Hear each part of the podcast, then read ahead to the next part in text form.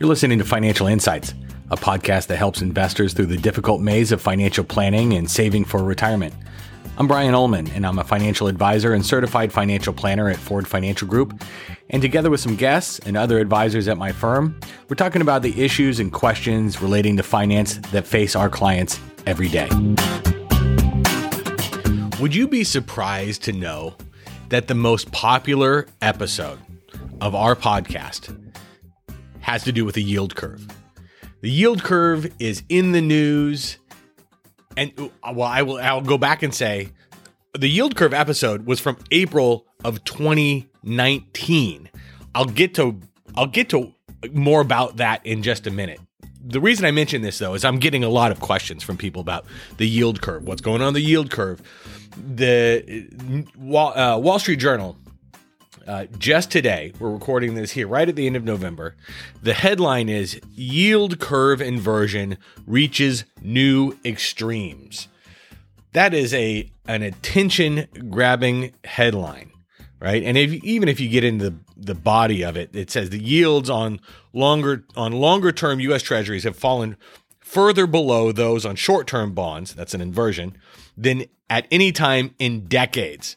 Um, so that is uh, that is eye eye opening. I won't say eye popping. It's eye opening. Uh, and, and, the Wall Street Journal goes on to say it's a sign that investors think that the Fed's close to to winning its battle on inflation, regardless of the cost economic activity. Read, we're going to have a recession, and that's what we're talking about when when you are reading these articles or seeing the headlines of yield curve inversion. It's because folks are talking about the yield curve as an indicator for uh, an on whether we have a, a, recession on the way or not. Because historically, when the yield curve inverts, you get a recession, and we've actually had a couple. Uh, episodes already about the yield curve and the yield curve inverting. Getting back to our most popular episode ever, which is just simply titled Yield Curve, it's from April of 2019. It's because the Federal Reserve was cranking on interest rates, cranking up interest rates in late 2018. And that's actually for many of you listening, if you've been investing for years, probably the last year that you had a negative return on your portfolio was 2018. And it's because the Federal Reserve was cranking up interest rates, it was signaling recession. I, I guess you could say the yield curve inversion signal was accurate in 2019 because in 2020 we had a recession. Now, the cause of that recession was COVID and a global pandemic and us calling a timeout on the global economy and pulling all the players off the field. So the reasoning can change, but the results are are the same. And so I thought it would be easier, mostly because some of these early podcast episodes we had were dull. I'll be honest with you. You know, as we were kind of getting used to doing this whole thing, um, we were we were finding our way, finding our voice. So I will. I wanted to go back, not just because it's the most popular, but actually address this yield curve again because the yield curve has inverted again. And not all yield curves are created the same. But the shape of the US Treasury yield curve is often looked at as a barometer for US economic growth. And more specifically, it really reflects how the Federal Reserve intends to stimulate or slow economic growth by cutting or raising its policy rate. And each tenor on the curve is roughly the expected policy rate plus or minus a term premium. Um, and so that's the the expected compensation for lending for longer periods of time. I don't want to get too deep in the weeds here, but suffice to say, in normal, quote, normal times, if we even have those any longer, the yield curve is upward sloping, meaning the longer maturity treasury yields are higher than the shorter maturity treasury yields. I, I always explain this. Is you think most people understand CDs at the bank, security uh, uh, certificates of deposit at the bank a three month CD pays less than a six month CD that pays less than a one year CD that pays less than a three year CD, right? The, the longer term the CD, you get compensated more for being locked in for a longer period of time. So you so a long term, a five year CD is going to pay you a higher rate of interest than a three month CD, right? That would be, I guess, the yield curve of CDs. Something is drastically screwed up if a if a three month CD or a two year CD is paying you more than a 10 year CD. And that's kind of where we get into this yield curve stuff because when, like now, inflationary pressures are pretty apparent and the Fed wants to slow demand, shorter maturity securities eventually kind of out yield longer maturity securities. And that is the inversion of the yield curve.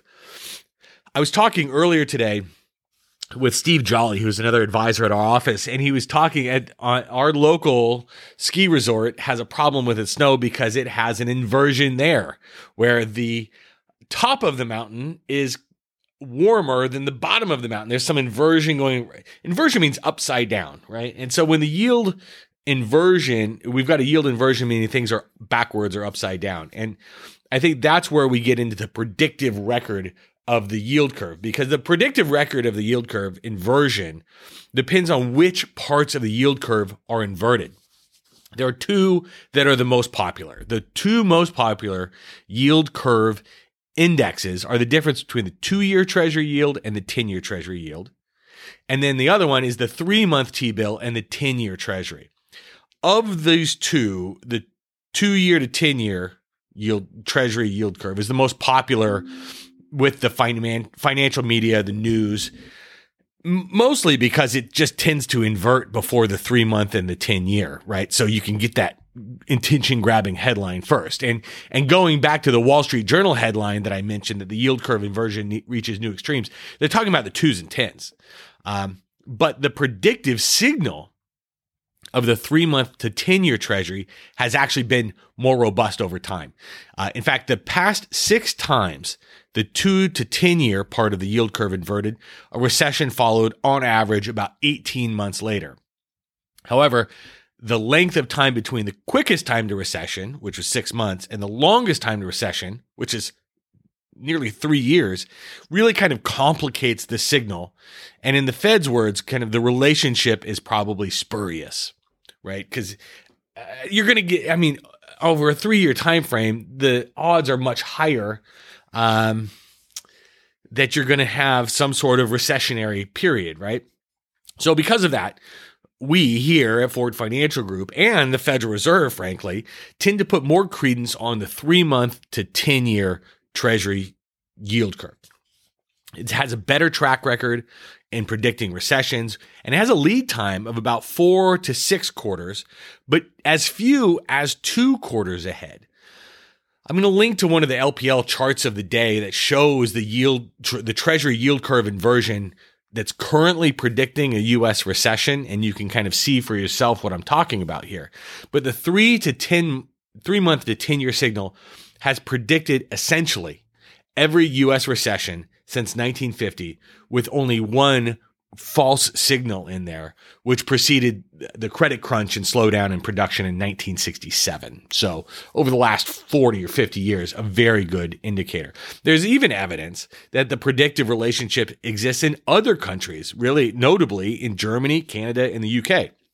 And then on top of that, a, a signal that lasts only one day can be dismissed, but a signal that persists for a month or more really kind of needs to be taken pretty seriously. So the current three month to 10 year inversion really began in earnest in October of this year, October 2022. So using historical data as a, as a bit of a guide, and according to the kind of the quantitative metrics of this, we're likely at least two quarters away from a recession. This is, I've said this over and over. This has been the best telegraphed recession we've ever had. Uh, and then, but it's also important to note that the yield curve inversion doesn't provide much evidence here in terms of the length or the magnitude of a potential recession, because over time, we've seen deep inversions followed by shallow, shallow recessions and shallow inversions followed with deep recessions. So the only signal here that's being provided by these yield curve inversions is that a recession's likely over the next few quarters. And so this is where we get into parsing out this a little bit more because you don't want to be just gripped by the headlines. A re- yield curve is deeply inverted. A recession's on the way. Yeah, it's deeply inverted. It's been inverted for a while now. Recession's on the way. I don't want to say no doubt, but come on. Like it's pretty obvious here. Well, here are the things that we don't know. is a recession going to be brief? Is a recession going to be shallow? Uh, is is the recession um, underway here imminently, or is it a little bit further out? As an investor, have we already priced in a recession? Right, because we're talking about economics right now, not the economy. Uh, markets have been pricing in bad news for 12 months or more, depending on what you're looking at here. You can't tell me some of the tech names that are down 50, 60, 70% on the year haven't priced in higher rates. And frankly, if we get into a recession in the next, say, six months, is the Federal Reserve cutting interest rates? And the yield curve is right sizing, even though we're in the middle of a recession, right? Because investors are looking forward to what's going to happen here, not what's going to happen happen what's happening at this very moment, right? It's the old Wayne Gretzky skate to where the puck is going. So you know, understand what the what the yield curve is telling you. It's telling you that a recession is likely ahead. What does that mean for you as an investor? Well, the answer is different because uh, a lot of bad news has been priced in. We could also see the Federal Reserve cutting rates. You know, the uh, interestingly here in 2018, when we, or I'm sorry, in 2019, when we had that yield curve inversion episode on the podcast, that's the most popular here. It was only uh, four or five months later that the Federal Reserve, was it even four or five months? Maybe three months later, the Federal Reserve actually started cutting interest rates in 2019 was a great year for stocks. Uh, so, you know, beware of what you're reading with these headlines. Yes, the yield curve is inverted on the twos and tens. Yes, the yield curve is inverted on the three month to ten, three month T bill to the 10 year treasury. And yes, that means a recession is likely on a, on the way. I say likely because nothing's ever for sure, but man, this is a pretty good indicator that we, this is around the corner. What does that mean for you as an investor? Well, that's an entirely different question that needs to be answered probably by your you as an investor or your financial advisor that you work with. If you haven't considered how a yield curve inversion and how a recession affects your portfolio and your retirement, and you don't have a financial advisor or you need a second opinion on what you're up to, email us at info at fordfg.com and we can kind of take a look at things and see how does it shape up for 2023 you know that's the, that's really the question. I, nobody's investing for november and december of 2022 everyone's looking forward now to what does it look like next summer? Is the federal reserve cutting rates because uh, unemployment's going higher, right? The Fed has been able to crank interest rates up because they have a dual mandate of cutting of uh, price stability and full employment. Well, if we've got full employment, they only need to focus on price stability. But if we're in a recession, unemployment's going higher. Uh, now they have to juggle between these two things. And so this is going to be interesting to see how it shapes up in 2023. We will actually have a handful of things coming later this year and early next year, later in 2022, early 2023 with our with our outlook, our our year outlook for 2023. Uh, we'll do a webinar. We we I will do a brief podcast, kind of summarizing some of this, so you can look forward to that as well.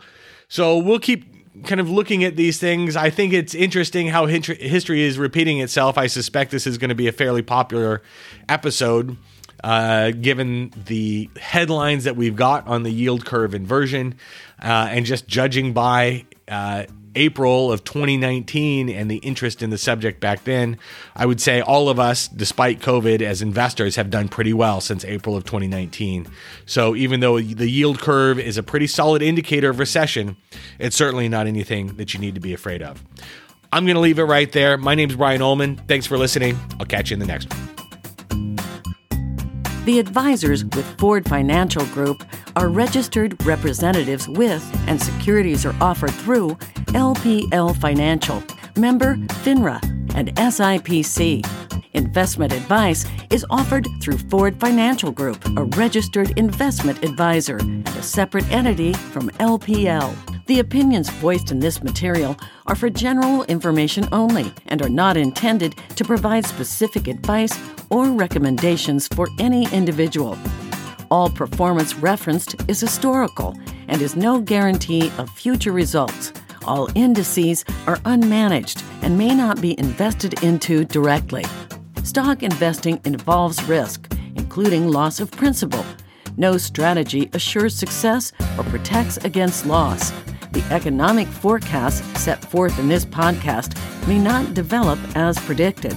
Ford Financial Group and LPL Financial do not provide tax or legal advice or services.